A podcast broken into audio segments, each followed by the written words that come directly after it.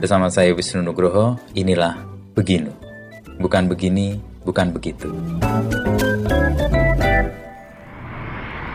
Halo pendengar setia Beginu, selamat datang di episode terbaru persembahan Kompas.com dan Media Podcast Network. Sebelum mendengarkan sesi episode kali ini, jangan lupa follow dan beri rating terbaikmu untuk podcast Beginu di Spotify, serta nyalakan notifikasinya supaya kamu bisa terinfo setiap ada episode terbaru. Follow juga Instagram, TikTok, dan Twitter kami di @medio by KG Media. Di episode ini, kita akan menyelami kisah perjalanan Leila Kudori, penulis di balik buku Laut Bercerita. Bincang-bincang Wisnu Nugroho dengan Leila Kudori menceritakan kisah di balik penulisan buku Laut Bercerita. Laut Bercerita merupakan buku fiksi yang mengambil latar di era reformasi Orde Baru. Uniknya, walaupun latar buku ini berada di masa lalu, banyak pembacanya berasal dari Gen Z. Penasaran dengan ceritanya? Yuk, langsung saja kita dengarkan lebih lanjut. Hari gini masih ketipu investasi bodong, masih susah atur keuangan, investasi, klaim asuransi, dan update isu finansial? Dengerin podcast cuan, cari untung bareng teman. Persembahan media by KG Media dan Motion FM di Spotify.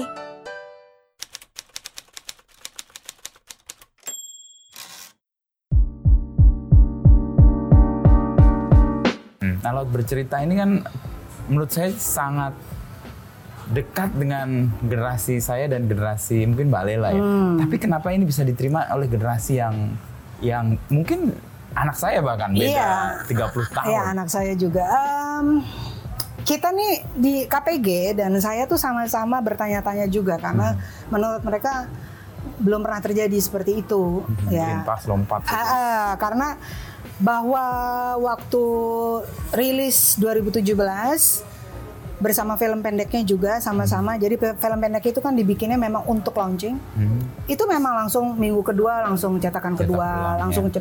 Tapi kita waktu itu merasa biasa karena pulang juga begitu. Waktu hmm. pulang rilis 2012 langsung minggu depannya cetak ulang gitu. Hmm. Gitu loh.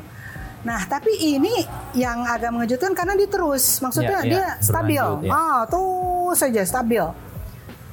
Dan lebih lebih mengejutkan kami ketika kami itu maksudnya KPG, KPG dan saya ya, ya. Itu sebelum pandemi Januari 2020 tuh udah mulai mulai gigih gitu. Jadi pernah sebulan dua kali. Ah, cetak. Ah, ah cetak ah, ulang. Mbak, ini cetak ulang, cetak. Gua sampai what gitu ya. Habis itu Februarinya terus gitu. Terus uh, saya perhatikan pembacanya memang uh, muda-muda uh, karena saya lihat komentar di Instagram dan di Twitter. Mm-hmm. Mudah banget kelihatan dari language-nya ya, dari yeah, bahasanya yeah. kelihatan gitu. Cara ketawanya udah kelihatan. Iya, kelihatan Pake semua lah. WK atau apa? uh, bukan itu aja, uh, apa kadang-kadang mereka uh, switch code pakai bahasa uh, Inggris okay. dan Indonesia. Ya, itu kelihatan, gitu Aduh kelihatan tuh. Mm-hmm. Terus juga uh, uh, ininya apa namanya referensinya. Referensinya hmm. mereka terus dengan drakor. Ah, ah, ah gitu. Jadi saya baru banget bingung ya. kan aku aku bingung, bingung dong. Ini karena banyak ah gue ketika membaca ini gue ngebayanginnya si ini. ini ah terus dia kasih foto drakor. Ah drakor salah satu aktor Korea gitu. Dan hmm. waktu itu saya belum nonton drakor film Korea saya kan mulainya kan setelah pandemi ya hmm. gitu. Kalau film Korea nonton. yang Bong Joon Ho segala macam lah ya film-film yang menang-menang of course saya nonton yeah. tapi drakor, drakor tuh belum. belum. Jadi saya hah kok lautnya malah dapet ini ya, ah, ya dapat ah, saya jadi dapat ilmu baru. Wow, gitu kan hmm. saya menyaksikan uh, apa ya nama-nama aktor aktris Korea yang rupanya lebih relate kepada generasi Sekarang. Z gitu ya. Terus mereka oh oh kalau denger apa baca ini terus dengerin lagunya ini gitu. Kayak masuk banget. Ya. Itu lagu-lagunya gue saya nggak ada yang kenal gitu.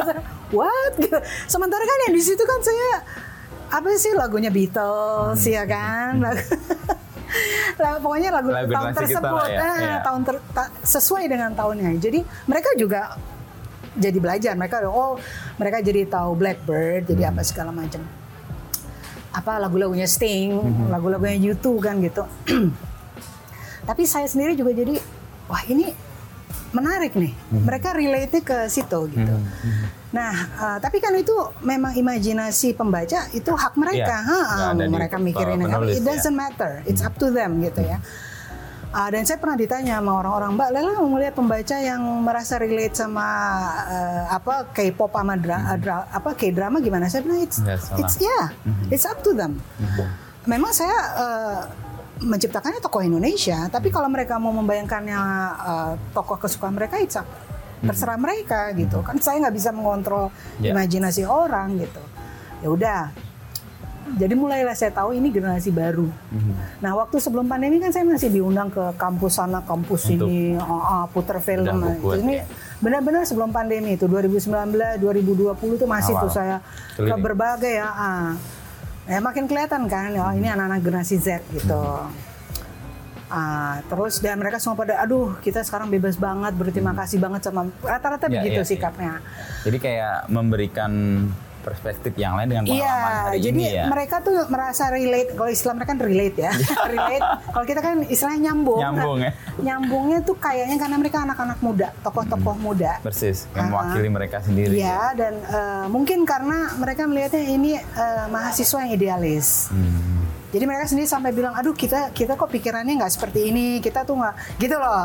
Sementara ini kan pikirannya Hmm. Negara, ah, dan bangsa, berani untuk kalau keadilan. ditangkap, Hmm. berani sampai mereka disiksa sebagainya. Dan mereka sendiri merasa mereka picture, they try to picture themselves gitu. Jauh gitu ya. ya. Ah, dan mereka merasa kagum dan sebagainya. Jadi mungkin saya kan nggak bermaksud demikian. Ya, saya ya, kan ya. bercerita aja gitu. Dan eh, setelah melakukan riset wawancara dengan semua uh, kawan-kawan yang uh, menjadi survivor dari peristiwa penculikan, saya wawancara mereka, saya wawancara keluarga, saya pergi ke berbagai tempat. Eh, saya ke Solo, ke Jogja, saya melihat UGM. Meskipun saya udah pernah berapa kali ke UGM, tapi I visited again untuk Memastikan. Iya, untuk untuk ada feel-nya aja gitu loh. Terus saya ke pasar-pasar di Solo untuk eh, masa kecilnya si Laut itu kan saya gambarkan Tahu, dia ya. anak Solo. ah. Lalu saya juga ke Pulau Seribu. Mhm. Saya wawancara banyak aktivis. Jadi itu kan semua kemudian membentuk sosok-sosok baru yang imaji, yang yang merupakan i- apa imajinasi saya gitu. Jadi it's simply storytelling aja untuk saya. Storytelling uh, untuk menyuarakan sesuatu yang nggak ada di buku sejarah. Iya, iya, iya. Gitu. Kan ada yang sering ngaitin ini kayak buku sejarah juga.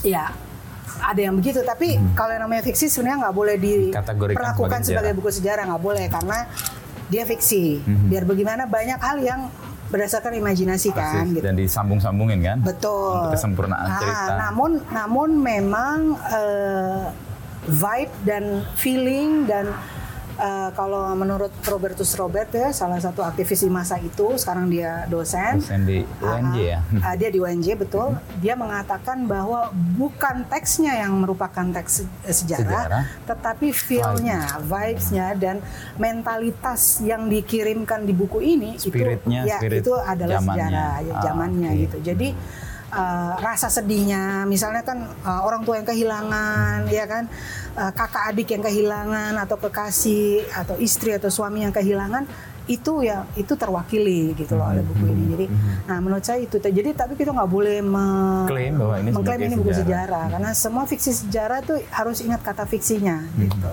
Meskipun Mbak Lela membuat novel ini dengan riset yang serius Oh, iya. juga kayak akademik Risetnya kan. saya tuh benar-benar eh, saya lakukan seperti halnya saya kalau melakukan eh, riset untuk tulisan Tempo.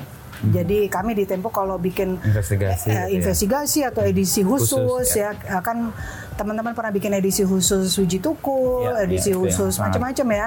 monumental. Ah, nah jadi itu kan melakukan riset dulu ya kan. Eh, Persis yang Mbak Lela lakukan untuk jadi tekniknya juga. itu teknik yang Sama. Hmm. saya lakukan, teknik jurnalistik. Ya, Jadi saya wawancara.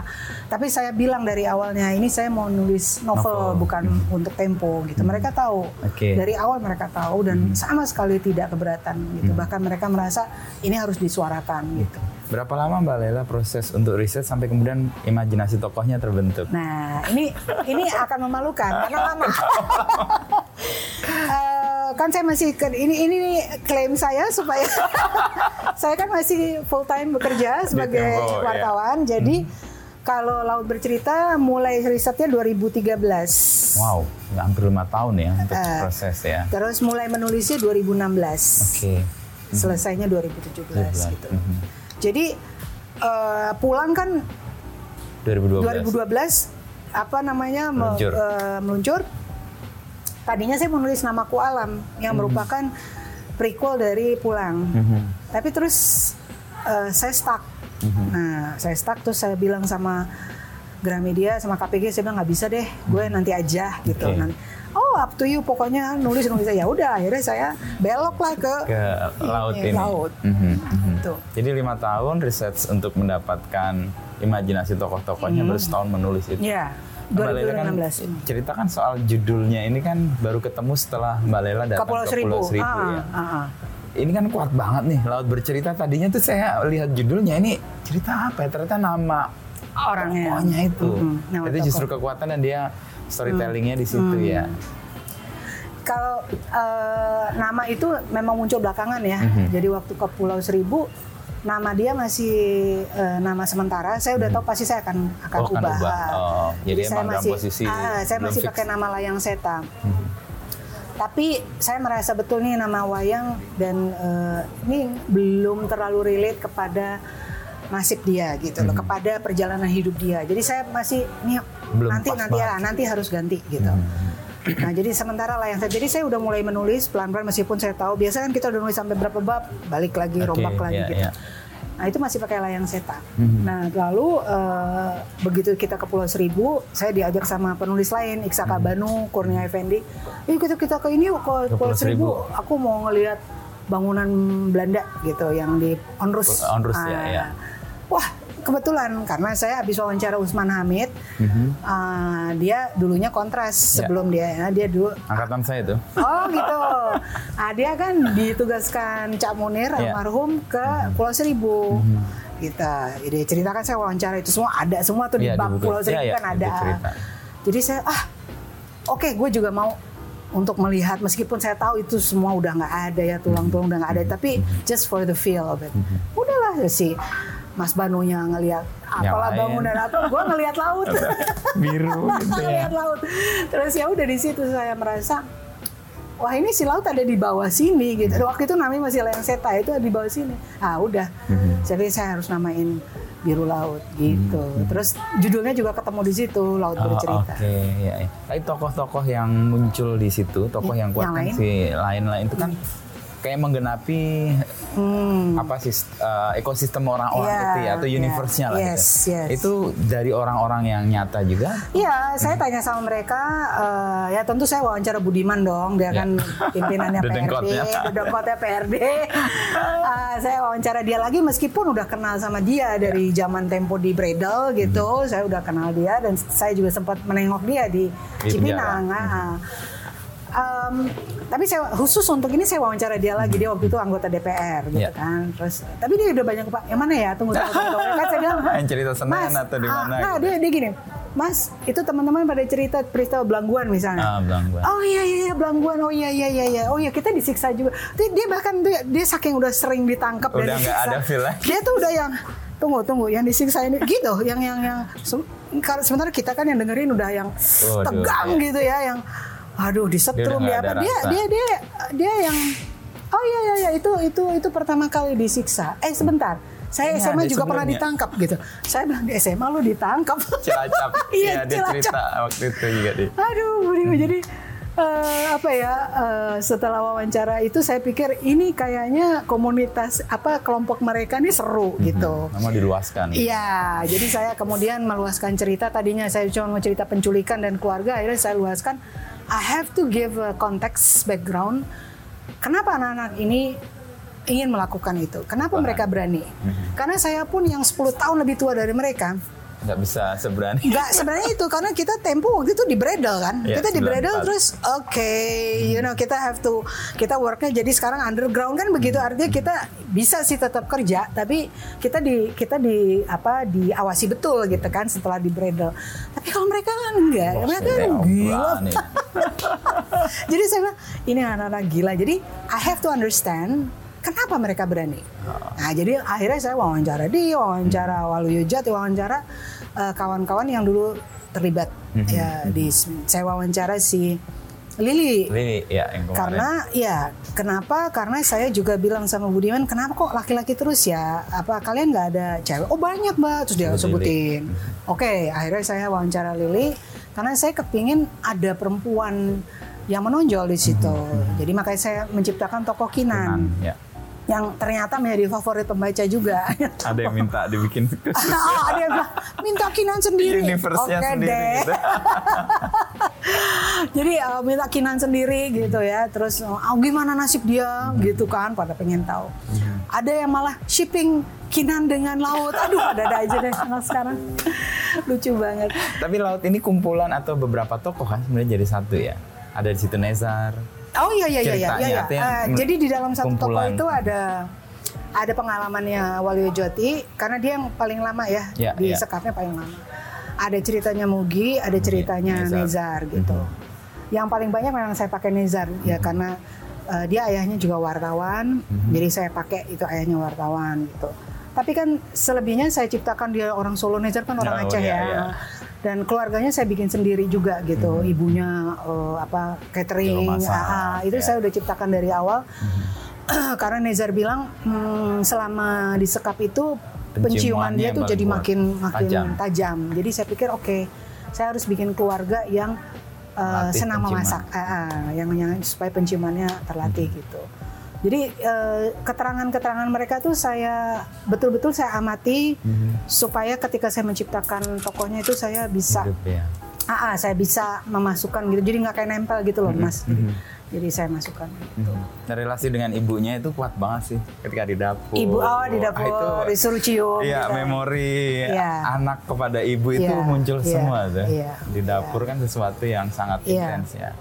Apa mesti cium nih bau apa nih bau apa. Itu benar-benar memang dibangun supaya nanti ketika dia di- eh, diculik itu kan dia bisa membedakan antara yang bau keringat sama yang bau rokok gitu misalnya. Karena Nezar mengatakan gitu gue Oke. gue ingat sekali ada satu yang bau Bau parfum.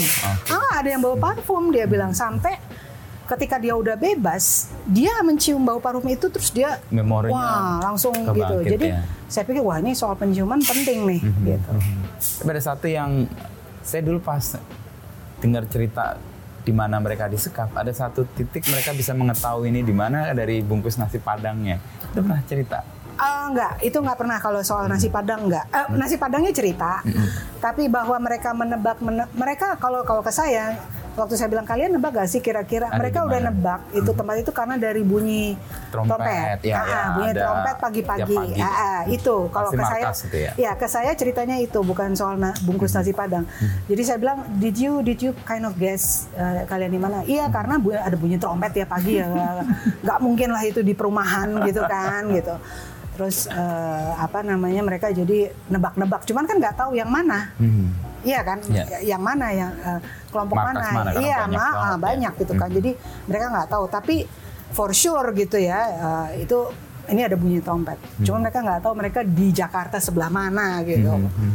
Gitu. Nah untuk tahapan yang Mbak Lela tadi ya dari SMA, lalu kuliah, lalu Hmm. bekerja dan sekarang menurut yang membuat Mbak Lela konsisten atau apa istiqomah di Waduh, waduh. di kepenulisan dan kemudian bercerita lah intinya kan sebenarnya Mbak Lela ini. Hmm.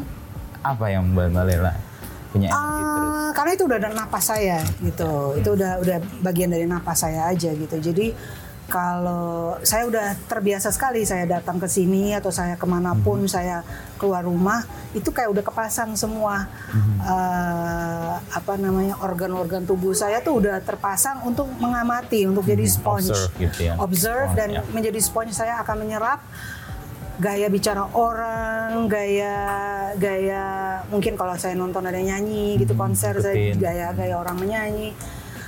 Em, kemudian apa yang dilakukan reaksi orang ketika saya ngomong. Misalnya itu saya pelajari, saya masuk gitu nanti saya nanti saya akan mungkin akan terbentuk di dalam karakterisasi saya misalnya gitu. Itu sudah menjadi my language, menulis tuh jadi my my my apa eh, napas menjadi napas saya dan menjadi bahasa saya gitu. Bahwa eh, ini menarik untuk suatu hari saya tulis gitu misalnya. Dan banyak sekali mas. Ada so many plans gitu ya saya pengen nulis Ini Oh, oh, dan itu semuanya udah ditulis di di apa notes-notes yang berbeda gitu ya. Nih eh, saya mau nulis misalnya abad ke-13 eh, Nusantara, gitu. Nusantara. Oh, ada plan itu. Ada, tapi kan itu eh, Risetnya risetnya juga. panjang. Ah, betul. Risetnya panjang dan saya kan mau bikinnya agak fantasi ya, Hmm. Ya, fantasi. Jadi nggak nggak nggak nggak real gitu ya Hmm. fantasi meskipun tetap berdasarkan kerajaan-kerajaan Iya, di zaman spirit itu, ah, spiritnya itu ya. itu. Hmm. Terus ada lagi pengen bikin kumpulan cerpen, ada lagi kepengen uh, masih uh, soal uh, Si laut. 98. 98. Bukan laut, bukan, Oh, tapi lain, 98 yang lain gitu. 98 kan jadinya banyak ya. Mhm, mhm. Selain ada penculikan, ada uh, apa namanya what happened to uh, Chinese Indonesian gitu. Terus what happened to uh, apa pemilik-pemilik toko yang uh, ketika terjadi Mereka pembakaran dan ya. penjarahan yang sampai sekarang kita nggak pernah paham siapa yang melakukan itu gitu ya. Karena waktu Gelap itu ya. ah itu gelap banget. Nggak nggak nggak paham. Hal-hal seperti itu buat saya saya nggak tahu apakah saya masih akan hidup untuk menyaksikan the truth comes out gitu loh. Jadi ya udah eh, ada hal-hal yang menarik yang yang bisa digali. Eh, tapi juga ada rencana-rencana kumpulan cerpen saya udah lama nggak nulis Oke. cerpen Mhm. Jadi itu menghadirkan kayak itu pak kayak panggilan tapi juga menghadirkan kegembiraan buat Mbak Lela ya. Eh, Menulis, saya menceritakan. panggilan kayaknya hebat banget ya Nggak, yang menggerakkan itu.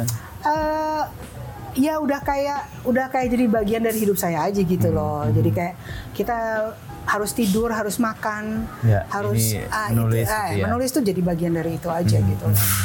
Ah, akan ada periode stuck gitu ya, periode macet. Ya udah, saya bawa gembira aja. Saya kalau nggak saya stuck, saya baca, saya nonton, ngobrol, Hmm. makan gitu, masak. eh, an- saya coba kembali lagi gitu. Kalau Jadi bisa, saya nggak mau maksa, ya, saya Oh. nggak mau memaksakan. gitu. Terima kasih telah mendengarkan podcast Beginu. Nantikan obrolan Wisnu Nugroho bersama narasumber inspiratif lainnya.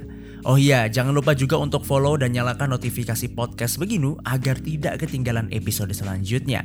Saya Dava Wahyu dan segenap tim Media Podcast Network pamit undur diri.